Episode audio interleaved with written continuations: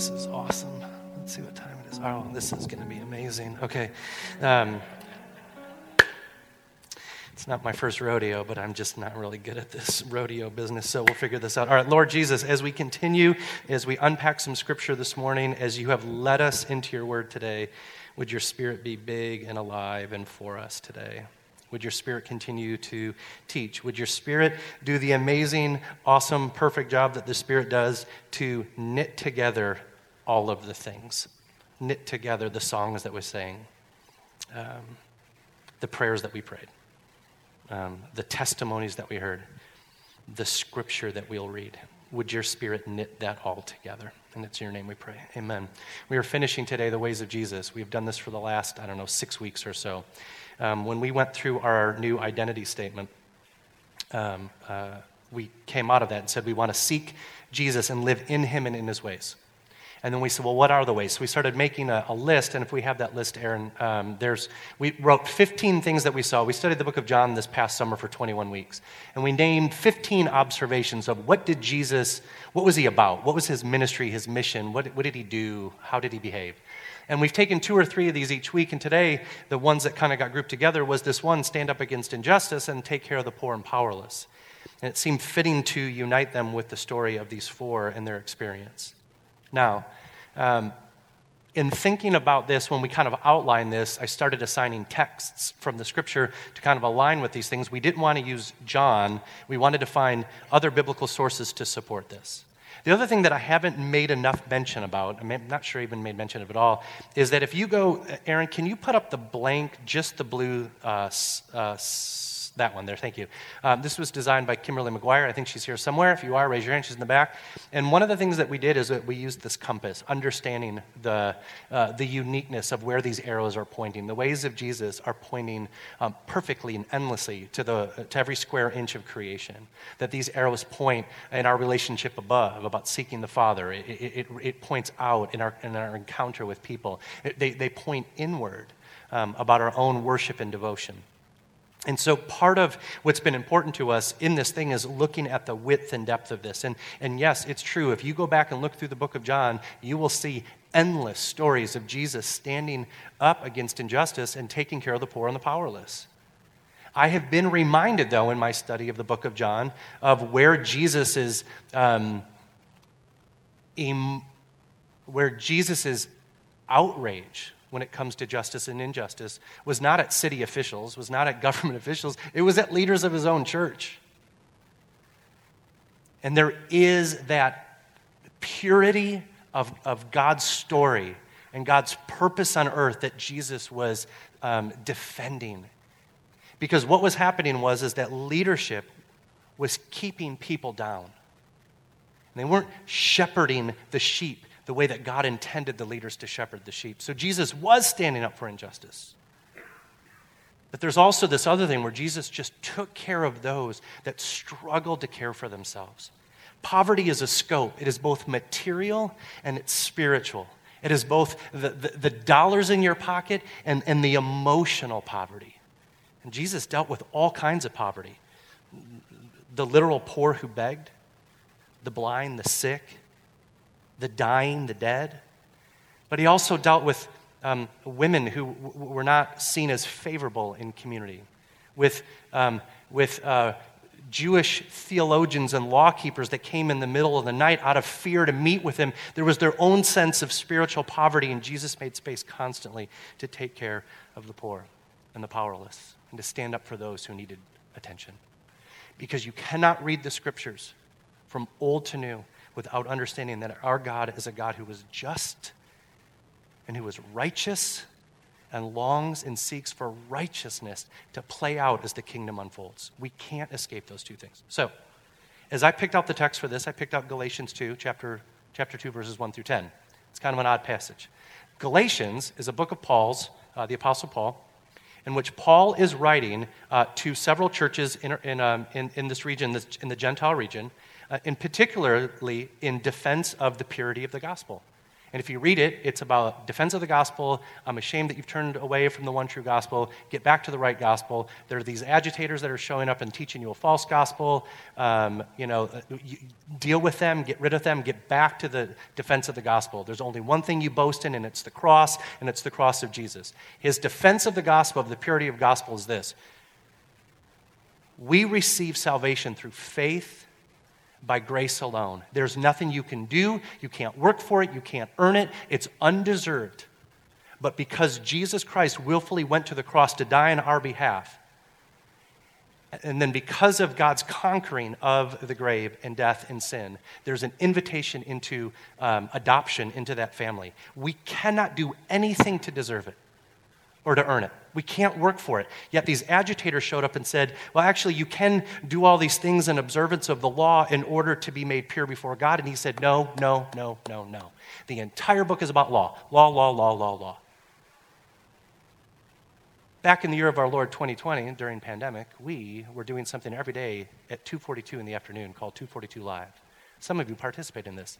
Every day, Monday through Friday, we read scripture together. Five verses, ten verses, a small passage. On live, online, live, on Facebook, every day at 242. It was a wholly awesome thing that we did during pandemic. We read 10 books of the New Testament together through short passages all for, for months.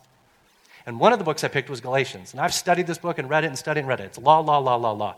But my aha moment in reading scripture in that season was this passage. I've been waiting a year and some time to read this passage for it to be fitting. Because there is an incredible aha moment in, in defense of the purity of the gospel. Jesus says something that is so critical to our understanding of what it means to be a follower of Jesus and how to live in the kingdom unfolding on the earth. He says this After 14 years, I went up to Jerusalem, this time with Barnabas. I took Titus along too. I went in response to a revelation, and meeting privately with those esteemed as leaders, I presented to them the gospel that I preached amongst the Gentiles. I wanted to be sure I was not running and had not been running my race in vain. The word for vanity there um, is this idea of boasting um, with pretending that you have something, but there's really nothing behind it. You have no substance, you have no weight. It's to boast in something that you are proclaiming to be gravitas, but in the, in the end, it's just dust. He's juxtaposing that to these agitators that have come in with this new gospel, and they're holding up this ideal, but it's really, it's dust. And he said, I don't want to run a race boasting in a false gospel. Continue.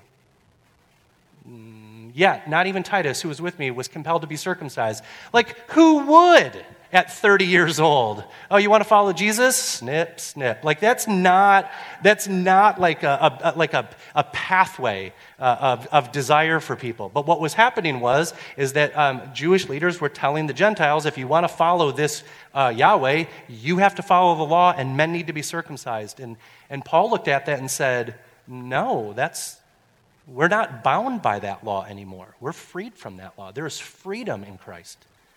And we are not, we're not going backwards, we're going forward. This matter arose because some false believers had infiltrated our ranks to spy on the freedom we have in Christ Jesus and to make us slaves.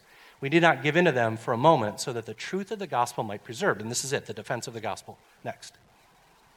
As for those who were held in high esteem, whatever they were makes no difference to me. This is Paul saying, Now I know that there's all these apostles down in Jerusalem, and they're really important. It's not really that important, but they think they're important. They're not really important. You guys think that they're great heroes, but they're just people to me.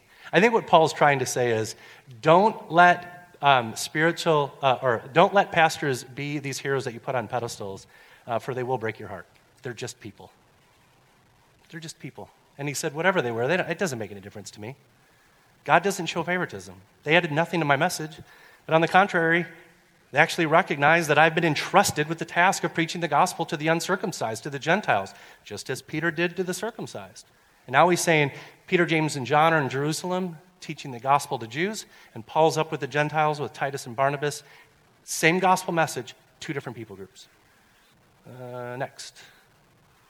For God, who was at work in Peter as an apostle to the circumcised, was also at work in me as apostle to the Gentiles. James, Cephas, and John, those esteemed pillars, gave me and Barnabas the right hand of fellowship when they recognized grace given to me. And basically, what they said is, We are unified.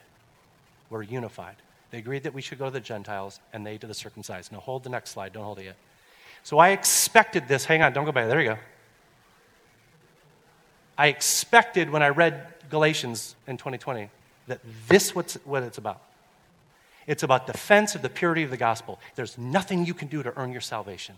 Yet, God's desire as his kingdom unfolds is to invite people, Jews and Gentiles, which is a bookends of all the people of the earth, into the family of God. That, eh, that, that, that, that the nations have the right to be called sons and daughters of the king. It's a defense of the purity of the gospel. You are saved by faith, by grace, and grace, not by works. And right at the end, this last line, here's my aha moment. All they asked was that we should continue to remember the poor, the very thing I'd been eager to do all along. Defense of the gospel, defense of the gospel, defense of the gospel. All they asked that we would continue to remember the poor. Do you know why Paul uses the word remember? Because he knows we'll forget. Remember that I'm the God who brought you out of Egypt. You, really? You had to tell them to remember? Yeah, they'll forget. Remember the Sabbath and keep it holy. Do you really have to tell us that? Oh, yeah, we've forgotten the Sabbath. Jesus said, when you take this bread and drink this cup, remember. Really? Because we'll forget. Remember the poor. The very thing I've been eager to do. I did a little word study on this word poor, and it's this word, um,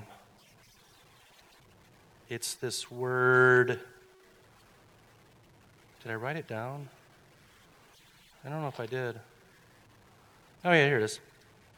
spoudazo. It's not a word that I studied in Greek because it's only used a few times, so it wasn't a word that I was accounted for in seminary. spoudazo means to be eager.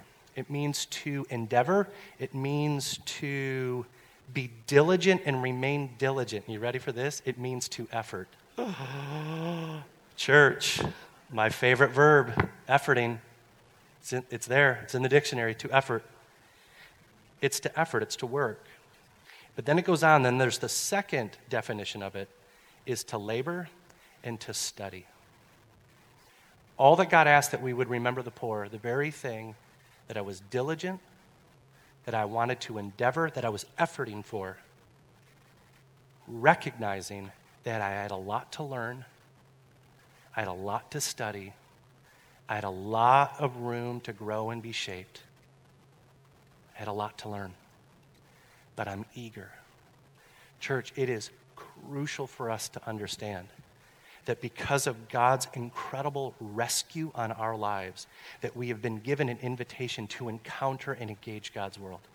Not because we're Jesus, but because the love and grace and mercy in Jesus that is in us, that has the opportunity to overflow, ought to overflow on every person that we come encounter with, every neighbor, every neighborhood, every city, every nation.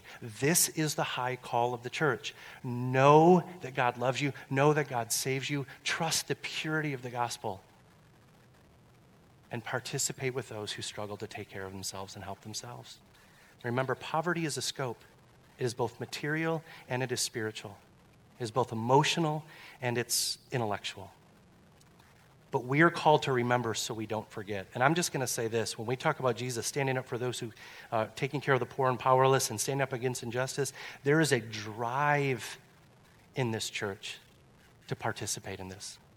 Not because we're better or we figured it out, because we're learners and students constantly. But the, the, it, there's a movement. God transforms us, and then we engage His world. And I know that we are called to be a church of radical welcome and radical engagement. And, we're, and, and those are biblical scriptural truths. And so may we, this church, may we recognize in all of our efforts, it ought to be to preserve the purity of the gospel and to remember the poor. The purity of the gospel and to remember the poor. May that sink and settle in us and be a transformative message. Why? Not because it's my way, because it is the way of Jesus. Let's pray. Lord, I thank you for um, this morning. I thank you for this word. I thank you for Paul, who, in the midst of this grand theological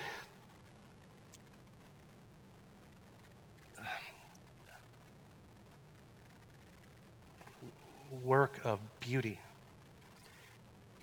reminds us that the ways of Jesus is the preservation of God's story, the preservation of the story of salvation, the surrender to the Jesus who does save, the surrender to the Spirit that does lead. And as we lead and follow your voice, God, that calls us into all kinds of spaces in front of all kinds of people, may we do so with the sense of the Jesus sense of standing up against things that are broken and standing up for the broken.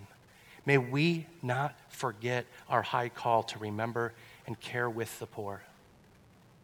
May it not be a program, but a relationship drive, because that's what it was for you, Jesus.